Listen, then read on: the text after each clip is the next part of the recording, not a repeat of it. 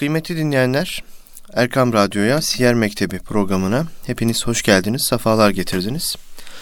Ben deniz program sunucunuz Sami Zorlu ve kıymetli hocam Aziz Mahmut Hüdayi Vakfı İlmi Araştırmalar Merkezi İlham Akademi öğretim görevlilerinden Erhan Turan'la birlikteyiz. Peygamber Efendimiz sallallahu aleyhi ve sellemin hayatını anlamaya, anlatmaya çalışıyoruz. Bu vesileyle siz kıymetli dinleyicilerimizi en kalbi duygularla selamlıyoruz. Programımıza hepiniz hoş geldiniz.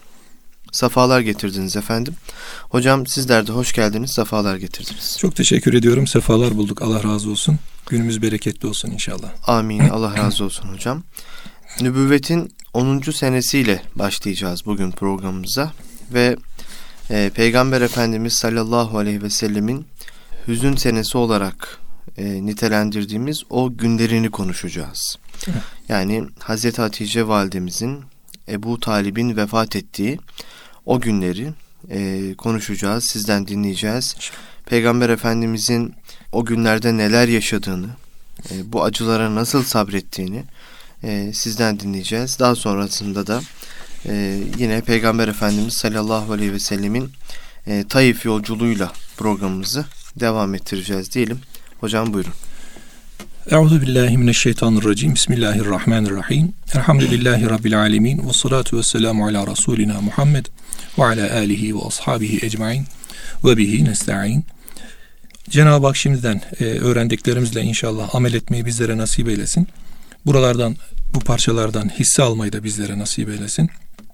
E, bu nübüvvetin 10. senesinde daha çok hüzün senesi olarak adlandırılan ve Efendimiz Aleyhisselatü Vesselam'ın bu her iki olay hangisine nasıl üzüleyim, ne kadar üzdü bizi ifadesiyle e, ifadelendirdiği aslında hüznün kendisi olan bir dönem oldu. Malumumuz biz bir önceki derste bir boykot dönemi konuşmuştuk. Hı hı. Boykottan bahsetmiştik. Üç yıl süren Müslümanlar üzere gelen böyle bir e, musibet haliydi, imtihan haliydi. E, bu halden çıktıktan sonra Müslümanlar artık ferahlamış gibilerdi. Yani o muhasara bitmişti. Artık ferahlamış ve rahatlamıştılar. Ancak e, yeni bir imtihan geldi. Malumumuz yani dünya imtihan dünyası. Yani birisi bittiyse diğeri başlayacak. Yani bir e, soru kağıdı cevaplandıysa arkasından diğer soru kağıdı mutlaka verilecek. E, Müslümanların özelde de Hazreti Peygamber Aleyhisselatü Vesselam'ın büyük imtihanlarından bir diğeri Ebu Talip amcası vefat etti. Daha henüz yeni çıkmışlardı boykottan. Birçok e, desteğini de görmüşlerdi. Birçok yardımcılığını da almışlardı. Hem himayesini de almışlardı. Çokça Müslümanların yarasına merhem oluyordu Ebu Talip. Allahü Teala zahiri bir takım destekleri Ebu Talip'le aslında e, ortadan kaldırmış oluyor. Hemen akabinde daha onun e, vefatı, ölümü geçmeden üç gün sonra da Hazreti Hatice validemiz ki Efendimiz Aleyhisselatü Vesselam'ın ciğeri güzini, onun e, hayatını paylaştığı, her alanda kendisinden destek aldığı, hem maddi anlamda İslam'ın henüz daha başlarında çokça ihtiyaç olunduğunda malım mülküm sana fedadır ya Resulallah deyip Efendimizin önüne seren, hem e, manevi anlamda e, bana kim inanacak ya Hatice şimdi şu halden sonra denildiğinde hı hı. ben ya Resulallah deyip ilk iman ettiğini ilan eden hanımefendi, hanımı her türlü eli kolu kanadı diyelim dünyadaki e, yardımcısı Hatice validemiz vefat edince Efendimiz Aleyhisselatü Vesselam'ın hüznü kat kat artmış oldu. Tabi aslında Efendimiz burada bir vefa göstergesi sunuyordu. Yani bir vefanın karşılığıydı bu. Çünkü e, Müslümanların en çok yardıma ihtiyaç duyduğu zamanda, en çok destek almaları gerektiği zamanda, en çok arkalarında durulması gerektiği zamanda bu iki e, zat Efendimiz'e kol kanat olmuşlardı. Efendimiz'e bu davada yardımcı olmuşlardı. Tabi e, Ebu Talib'in e, vefatıyla Hazreti Hatice validemizin irtihali aynı e, kategoride kabul edilemez. Yani Efendimiz Aleyhisselatü Vesselam'ın her ne kadar amcası da olsa neticede onun iman üzere vefat etmediğiyle alakalı kuvvetli bilgilerimiz var. Onun Müslüman olmamış olması, Müslüman olmadan vefat etmiş olması Efendimiz'i biraz daha üzdü aslında. Yani onun üzüntüsü e, Ebu Talib'in vefatıyla birlikte Ebu Talib'in iman üzere vefat etmemesiyle de alakalı bir şey.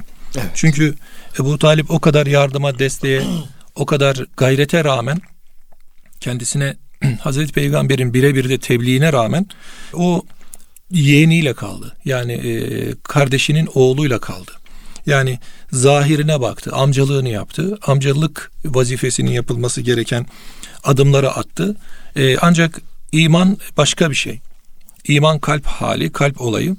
E, Hatice validemiz de bunun tam aksine. Bir tarafta bir Müslüman yani neticede İslam'a, Müslümana ya da Hazreti Peygamber'e destek vermiş bir Ebu Talip e, Müslüman olmadan öldüyse Hazreti e, Hatice validemiz de tam bunun karşı tarafında, aksi tarafında bir Müslüman duruşun, bir Müslüman halinin temsilidir. Her türlü haliyle biraz önce söylediğimiz gibi maddi manevi her türlü destekleriyle e, yaşayan bir hanımefendi oldu ve o da iman üzere vefat etti. Cenab-ı Hak e, nasıl yaşarsan Hazreti Peygamber'in sözü vardı. Nasıl yaşarsanız öyle ölür, evet. nasıl ölür öyle diriltilirsiniz diye. Cenab-ı Hak e, her ikisini de kendi bulunduğu hal üzere halk edecek, tekrar getirecek. Tabi burada Ebu Talib'in iman üzere vefat etmeden yani imana, İslam'a, la ilahe illallah Muhammed Resulullah demeden öl ölmesi biraz kaygılarının karşılığında olmuştu. Yani o işte e, Kureyş'in kendisini ayıplayacağından, hanımlarının korkusundan dolayı Kureyş kadınlarının korktu da iman etti denileceğinden biraz nefsani halleri sanki öne geçti. Bu arada da tabi Ebu Talib'in dikkate aldığı çokça e, önem verdiği Kureyş'in önde gelenleri vardı işte Ebu Cehil gibi. O gelip gelip e, vefatına yakın zamanda Hazreti Peygamber sık sık yanına girerdi Ebu Talib'in. Onun imana gelmesi için e, dua eder ve aynı zamanda da ona teşviklerde bulunurdu. Yalnız Ebu Cehil buna daima mani olurdu. Onun kelime-i şehadet getirmesine. Tam böyle Efendimiz tebliğ ettiği zaman hemen çıkar gelir e, sen atalarının dini üzeresin ha sakın deyip onu böyle tabiri caizse e, işte günümüz ifadesiyle mobbing yani baskı uygulardı onun üzerine. Hı hı. O da e, la ilahe illallah diyemedi bir türlü. Tabi burada Hazreti Peygamber'in bir rivayeti var. E, tabi Kur'an-ı Kerim'de kunu ma sadıkîn buyuruluyor. Yani sadıklarla beraber olma, güzel insanlarla beraber olma hali. E, bazen biz böyle e, ailemiz arasında da konuşurken bulunulan mekanın ve içerisindeki insanların kalitesinin oradaki İslami algısının ve kaygısının ehemmiyetinin üzerimize ne kadar olumlu tesirinin olduğunu konuşuruz. Evet. Yani bir camiada bulunuyorsunuz ve o camia içerisinde en azından her şeyi bir kenara bırakıp bir namaz mefhumu. Yani kendi işinizi de yapsanız, kendi işinizde de çalışsanız namazlar biraz böyle e, tabiri caizse hadi bir an önce aradan çıkarılan e, bir hal almaya başlıyor. Halbuki böyle bir e, ortam ve imkan insana ona ayrı bir kalite katmasına vesile oluyor. Efendimiz buyuruyor ki el mer'u ala dini halilihi. Kişi dostunun, arkadaşının dini üzeredir. Hı hı. Aynı zamanda el mer'u me'amen ahabbe. Yine Kişi sevdiğiyle, sevdiğiyle beraberdir. beraberdir. Sevdiğiyle beraber halk olunur. Bu haliyle baktığımızda akraba olması, akrabalık olması iki anlamda. Birisi iki akrabası var aslında Ebu Talib'in. Bir tarafta Hazreti Peygamber var yeğeni. Öbür tarafta da Ebu Cehil var o da kardeşi yani. Her ikisi arasında iki akraba var. O nefsine yakın akrabayı seçiyor. Nefse yakın akrabayı seçince de işte o zaman e, dostun dostu etkilemesi hadisesi ortaya çıkıyor. Yani la ilahe illallah dilinin ucunda dese e, ahiretini de kurtaracak. Ancak e, öyle bir hale e, tevessül etmiyor. Tabi burada Kasas suresinde Efendimiz Aleyhisselatü Vesselam'a bu, olay, bu olaydan sonra sana istiğfarda bulunacağım diyor Efendimiz. Vefat ediyor bu talip. Efendimizin hüznü kat kat artıyor. Biraz önce söyledik. Bir, dünya hayatıyla her haliyle destek olan bir e, nefer amca buna vefa var. Bir diğeri de onun iman etmemesi Efendimizin hüznünü kat kat artırıyor. Çünkü gönlü razı olmuyor. Buradan hareketle ayeti kerimede Estaizu billah inneke la tehdi men ahbebde velakinnallahi yehdi men yeşâ buyuruluyor. Yani sen Resulüm sevdiğin kimseyi hidayete erdiremezsin. Fakat Allah dilediğini doğru yola iletir. Yani burada artık o hale gelmiş ki burada meyil gerekiyor. Yani şurayı görmezden gelmemek lazım. Şimdi e, bazıları buradan şöyle anlam çıkarıyor. Ya Cenab-ı Hak e, dileseydi ben işte hidayette olurdum. O dilemedi ben hidayette olmuyorum gibi bir mana çıkarıyor. Hı hı. E, bu tamamen yanlış. Çünkü Cenab-ı Hak kulunu e, akıl ve iradesiyle sorumlu tutuyor. Şimdi bu Talib'in aklı var. iradesi de var. Hı hı. Şimdi aynı akıl ve irade bu cehilde de var. Aynı akıl ve irade Hazreti Peygamber'in yanındaki Hazreti Ebu Bekir'de de var, Ömer'de de var. Radıyallahu anhum. Şimdi yan yana koyduğumuz zaman bir Hazreti Ebu Bekir'in duruşuyla Ebu Talib'in duruşu elbette kıvamda eşit olmayacak. Akıl ve iradeyi nerede kullanırsanız oraya meyil ederseniz o haliyle Cenab-ı Hak e, nasip ediyor. Şimdi Ebu Talib'in meyli olmadı. Ebu Talip imana meylettirmedi kalbini. Yani o hı hı. nuru ilahi sınırların içerisine girmek için bir gayrette teşebbüste bulunmadı. Bulunmayınca da böyle bir e, iman nasip olmadı açıkçası. Çünkü nasip olunması için ayeti kerime yine Ra'd suresinde yehdi ileyhi men enab buyuruyor. Yani hidayetin ancak Allah tarafından kendisine yönelen kimseye verileceği ile alakalı. Evet. Buradaki enab kısmı Cenab-ı Hakk'a sığınma, ona yaklaşma, ona yönünü döndürme. Hani bir rivayet vardır. E, kulum bana yürüyerek gelir, ben ona koşarak adımla gelir, ben yürüyerek, yürüyerek gelir, koşarak, koşarak gelir misliyle mukabele. Yani Cenab-ı Hak kendisine meyledene misliyle meylde bulunuyor. Bunu da taahhüt ediyor. Ayet-i kerimede de aynı şekilde e, kendisine sığınana ilk adımı atana Cenab-ı Hak adımını atıyor ve ona imanı nasip ediyor. Tabi hiç mi olmaz? Yani şimdi burada hiç imanla işi olmayan bir kimseye hiç mi iman nasip olmaz? İşte burada istisna var. O istisnayı da ancak Cenab-ı Allah dilerse olur. Evet. Ya burada mesela sihirbazların Hazreti Musa karşısında onlar da birer firavun olarak gelmişlerdi oraya. Yani Firavun'un yanındaki yardımcılarıydılar. Firavun'a destekçilerdiler ve Firavun'un zihniyle oraya gelmişlerdi. Firavun gibi geldiler. Ama onların e, Allah kalbini orada açı verdi. Daha sonra onlar Firavun'a res çekip senin eziyetin ezan ancak dünyaya aittir. Sen bizi dünyada ancak katledebilirsin dediler. Tabi bunlar istisna.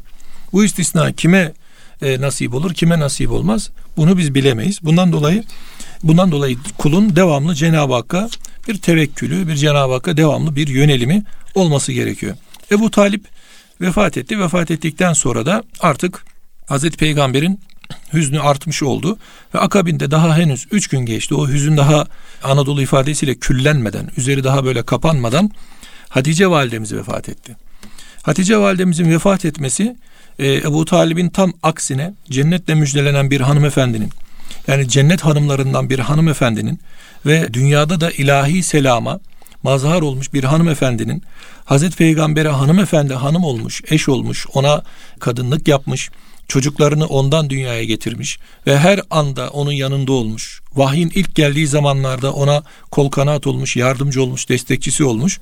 Yani Hazreti Peygamber'i hiçbir an yalnız bırakmamış. Hatta kendine ait olan ne varsa Resulullah Aleyhisselatü Vesselam'ın İslam yolunda hizmetine adamış bir hanımefendi Efendimiz'e yardımcı olan hele ki o boykot dönemlerinde en büyük yardımlardandı onun yardımları. O da vefat edince hı hı. Efendimiz Aleyhisselatü Vesselam'ın dünyadaki açıkçası zahiri, izafi ve fani olan dayanakları ve sığınakları kapatılmış oldu. Yani Cenab-ı Hak Hazreti Peygamber'i kendisi dışında destek olunabilecek ya da arkasında durulabilecek ya da bir başkasının işte sen onunla beraber yürüyorsun diyebileceği o gücü kuvveti yani zahirde güç olan kuvvet olanı almış oldu. Bu haliyle de Efendimiz Aleyhisselatü Vesselam e, tevekkül teslimiyette yegane merciğin mutlak Cenab-ı Hak olduğunu bize e, göstermiş oldu.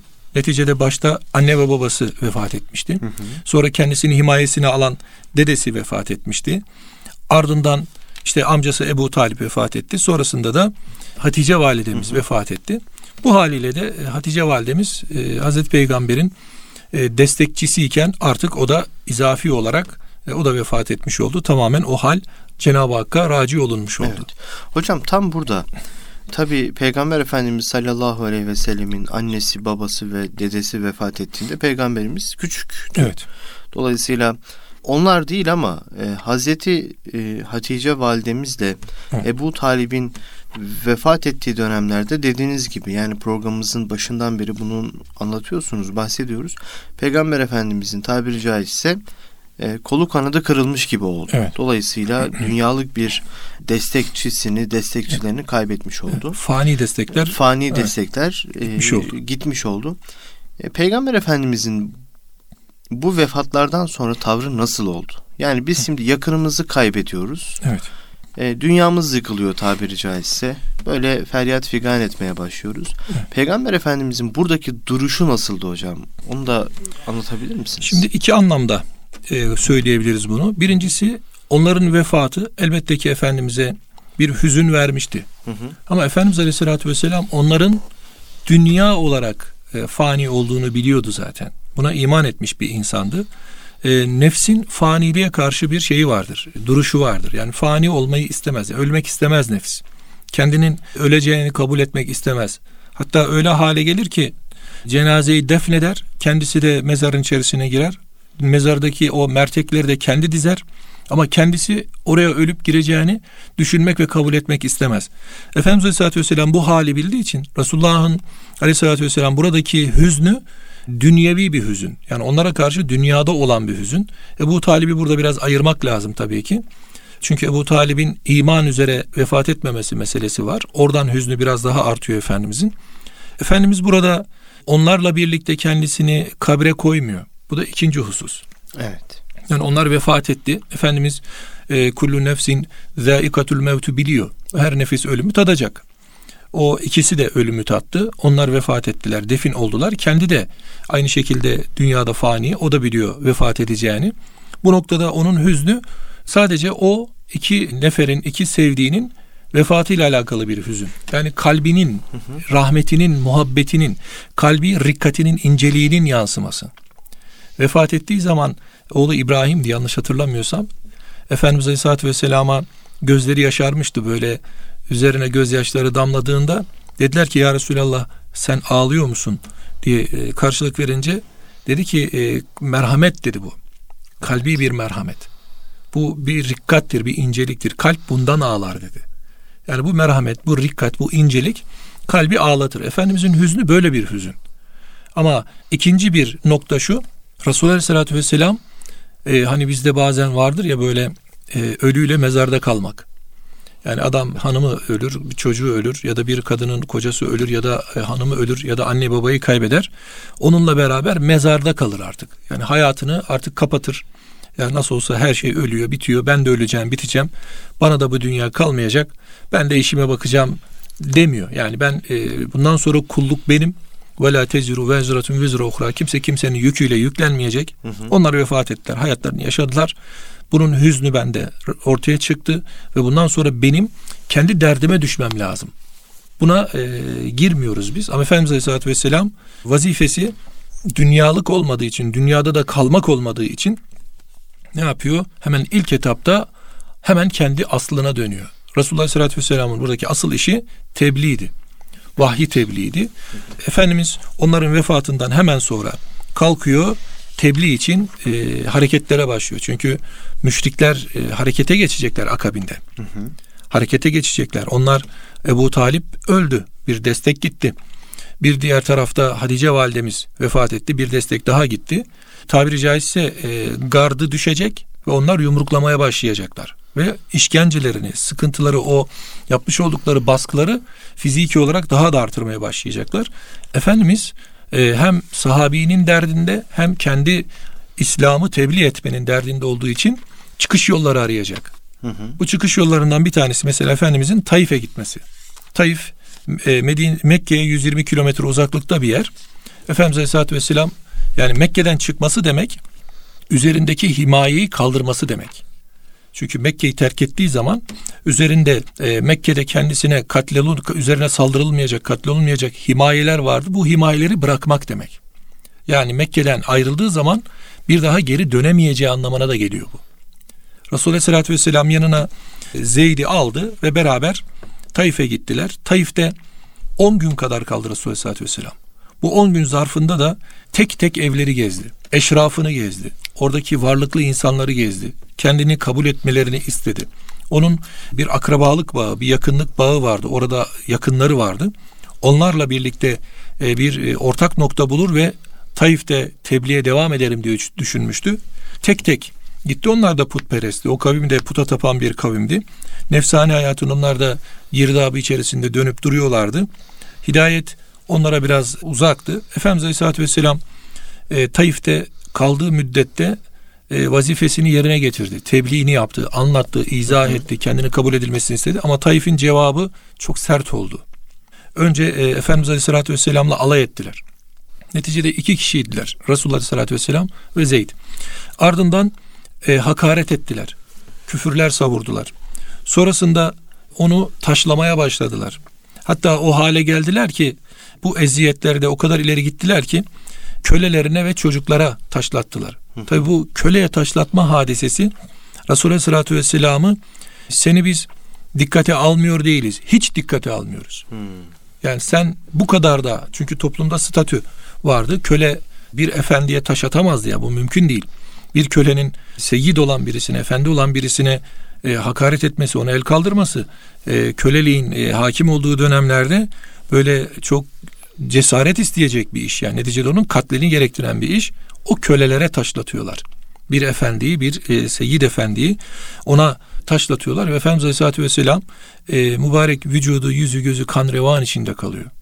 Ya bu haliyle Allah Resulü Aleyhisselatü Vesselam tabi tedbiren bir bahçeye sığınacak. Artık çıkacak, orayı terk edecek. Hı hı. Neden? Çünkü nefsani arzularına e, kapılmış, orada nefsine hoş gelmeyen şeyi kabul etmeyen. Çünkü tebliğde böyle bir şey vardır yani. İslami e, tebliğ dediğim zaman, Müslümanlık dediği zaman baktığımızda bazen insanı zora sokar şeyler vardır. Şimdi yaşıyoruz işte günümüz şartlar içerisinde ekonomik zorluklar oluşuyor. İşte bir takım piyasa daralmaları oluşuyor. Genişlemeleri oluyor. İşte tüccarın zenginliği oluyor. Fakirin ona zimmeti var vesaire. Zor hocam zor. O maldan mülkten infak etmek. Oradan kazandığınızdan siz kazandım zannediyorsunuz. Allah verdi diye iman etse bir insan. Bu çok kolay bir şey. Bunu bana Allah nasip etti. Allah bunu bana verdi diyen bir insan için çok kolay infak etmek. Ama ben kazandım diyen bir insan nefsin öne geçirdiği zaman oradan infak etmesi, oradan fakir fukarayı gözetmesi, işte orada bir e, maaşa ufacık bir ikramda bulunması zor gelir adama. Yani canını verse e, ondan daha kıymet taşır yani. Böyle bir hale gelir. Bu tür nefsi arzuları bertaraf edecek yani diyecek ki aynı saftasınız. İşte Hind'in Hazreti, Pey Hazreti Peygamber yani ne yani ben şimdi bir köleyle aynı safa mı gireceğim demesi gibi yani aynı statüde miyim demesi gibi. Bu maalesef günümüzde toplum içerisinde de yayılmaya ve yaygınlaşmaya başladı. Ve Cenab-ı Hak tabi e, Hazreti Peygamber'i yalnız bırakmıyor. Taif'te kendisine bu saldırılar, bu hakaretler, bu vesaire davranışlar ortaya çıkınca e, Allahu Teala meleklerini gönderiyor. Niçin? Yani neticede orada bir e, peygambere hal var. Şimdi hatırlayalım. Şimdi diğer peygamberlerimizi Kur'an'da 28 peygamber ismi geçiyor tabi. Üçü ihtilaflı değil midir diye 25 artı 3 diyelim. Onların hayatlarına baktığımızda hatırlarsınız vahiy anlatırken Varaka bin Nevfel memleketinden çıkarılacağın gün demişti. Yanında olmak. Hazreti Peygamber çıkarılıyor tabiri caizse.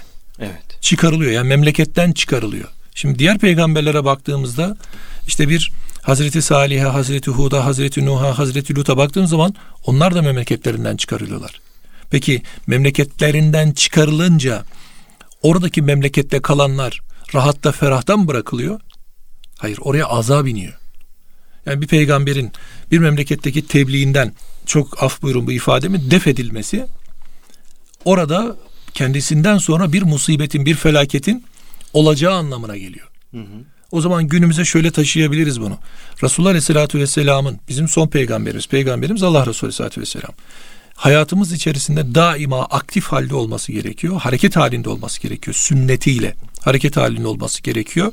Eğer peygamber devreden çıkarılırsa ve peygamber e, sünnetiyle birlikte bizim hayatımızdan atılırsa o zaman oraya musibetin gelmesi muhakkaktır. Oraya dikkat etmek lazım diye düşünüyorum. Sonrasında tabi peygamberimiz oradan çıkarılacak. Çıkarıldıktan sonra hakarete de uğrayacak. E diğer peygamberlerde de öyle oldu. Hı hı. Ne Hazreti Salih, ne Hazreti Hud, ne Hazreti Lut bunlar iltifat görmediler. Hakaretlerle çıkarıldılar. Hı hı. Hakaretlerle çıkarıldıktan sonra ilahi ikaz, musibet, felaket üzerlerine yağıyor. Aynı şekilde e, Hazreti Cebrail aleyhisselam gelip ya Resulallah işte dağlar meleği, işte sular meleği, işte biz buradayız. Sen he de şu iki dağı kafalarına geçiri verelim, üzerlerine patlatı verelim diye böyle bir serzenişte bulunuyorlar. Tabi Efendimizin buradaki hali çok önemli bir e, şeyde diyor ki yani onlar eğer benden kaynaklanan bir şeyden dolayı kabul etmedilerse ya Rabbi ben senin rızana ulaşmak için sana sığınıyor affını diliyorum diyor. Evet. Ya böyle bir gönül yok hocam. Böyle bir gönül yok. Düşünün yani siz tebliğ yapıyorsunuz. Karşınızdaki insan size hakarette o kadar taşlamada vesaire bulunuyor. Siz buradaki sebebi kendi üzerinize çekerek ya Rabbi eğer benden kaynaklandıysa deyip oraya bir merhamet peyda ediyorsunuz. Oraya bir hatayı kendinize çekerek ve o merhametle birlikte bir de af istiyorsunuz. Cenab-ı evet. Peygamber onlar bilmiyorlar diyor. Onlar bu konuda bilgi sahibi değiller. Bilgi sahibi olsalardı cahil oldular onlar. Olsalardı böyle yapmazlardı diye Cenab-ı Hakk'a tevekkül ediyor ve ona teslim oluyor.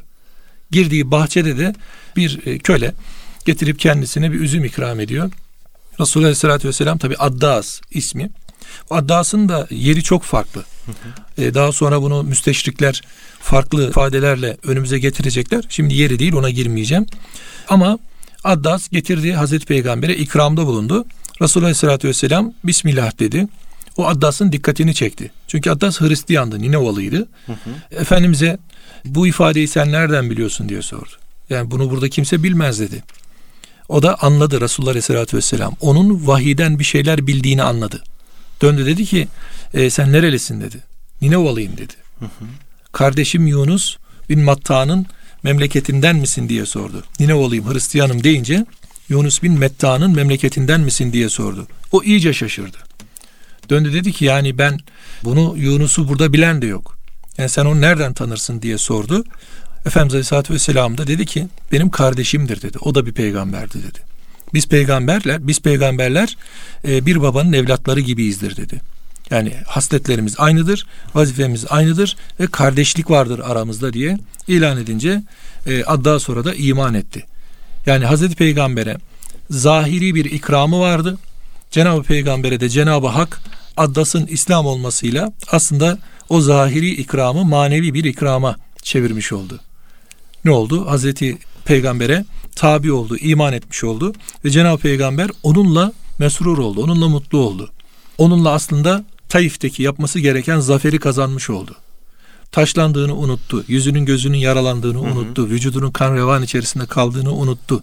Bunların her birini arkada bıraktı ve Addas'ın İslam olmasıyla memnuniyetini izhar etti. Sonra daha sonra yol üzerinde geldiklerinde Hazreti Peygamber bir yerde mola verecek. Orada tabi cinler de Kur'an dinleyecekler. Onlar da iman edecekler. Ayrı bir rahmani tecelli ortaya çıkacak orada. Yalnız Taif bize böyle sadece bir e, siyer olarak bir tarihi bir vaka olarak değil bize de mesajlar veriyor. Bize de bir takım halleri hatırlatıyor. Hı hı. Bunların en önemlisi hocam e, tebliğin çok önemli olduğu. Ehemmiyetinin mühim olduğu. Yani burada tebliğ her Müslüman üzere aslında farz-ı kifaye diyelim biz. Yani Müslümanların bu noktada e, yükü de ağır olacaktır çünkü eğer bu farz denilirse farz-ı kifayedir. Yani kuntum hayra ümmetun uhricet ayetinde okursak.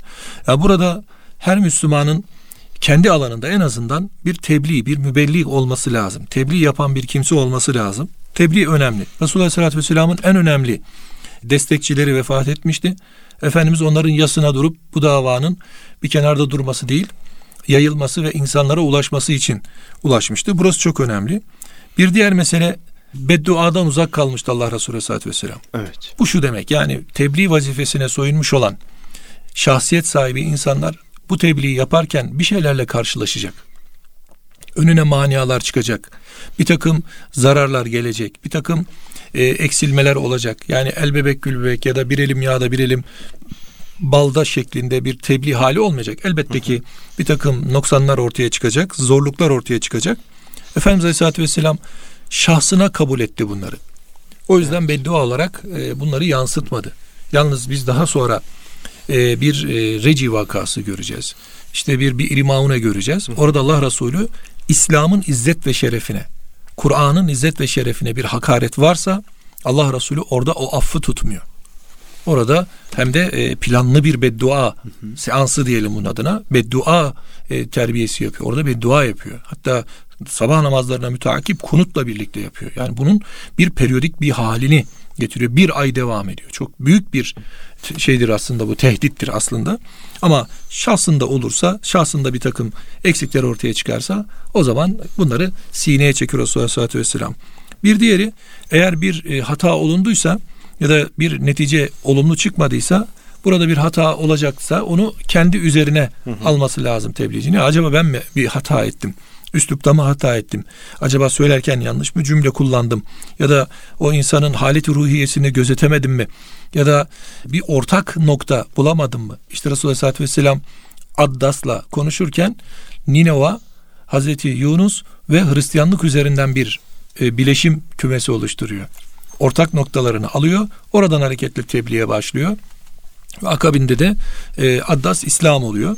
İşte Müslüman e, tebliğ yaparken yapacağı hal e, bu ortak noktaları bulabilme, üslubu yakalayabilme, muhatabın zihin dünyasını ve akıl halini dikkate al- alabilme, kellimun nas ala kaderi menazili ukulihim, aklı nispetinde konuşabilme hali. Bir diğeri sıkıntılara düşecektir. Kendini teskin etmesini bilecek. Tebliğci dediğimiz kimse. Teskin edecek kendisini. İşte burada Efendimiz Addas ile teskin oluyor. Evet. Ve ardından e, bir hal örnekliği. Bakın bir Bismillah dedi Peygamberimiz. Bir lokma ağzına koyarken. Bu bir hal örneğidir aynı zamanda. Bismillah dedi, Addas İslam oldu.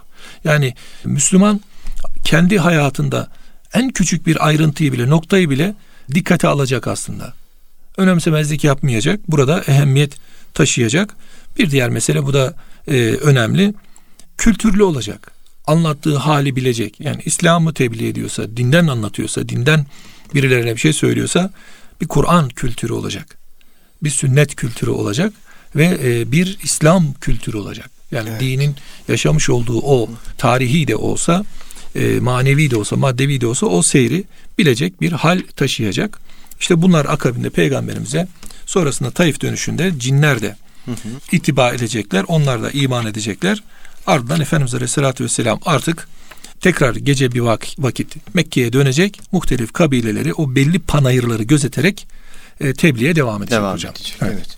evet. E, cinlerin Peygamber Efendimiz sallallahu aleyhi ve sellem'den Kur'an dinlemesini önümüzdeki İnşallah hocam. programımızda evet. E, konu edinelim. E, bu da önemli bir husus. İnşallah. Tabi Tayyip bize çok şeyler anlatıyor. Onları evet. Allah razı olsun sizden dinledik. İnşallah. İnşallah bu dinlediklerimizle bir hayat yaşamayı Rabbim nasip etsin. Böyle Amin. bir tebliğ e, ruhunu yakalabilmeyi nasip etsin Amin. inşallah. inşallah Hocam çok çok teşekkür ediyoruz. Biz teşekkür Bu haftalık ediyoruz. programımızın sonuna geldik. İnşallah. Haftaya yine aynı saatte e, dinleyicilerimizle birlikte olacağız inşallah. inşallah.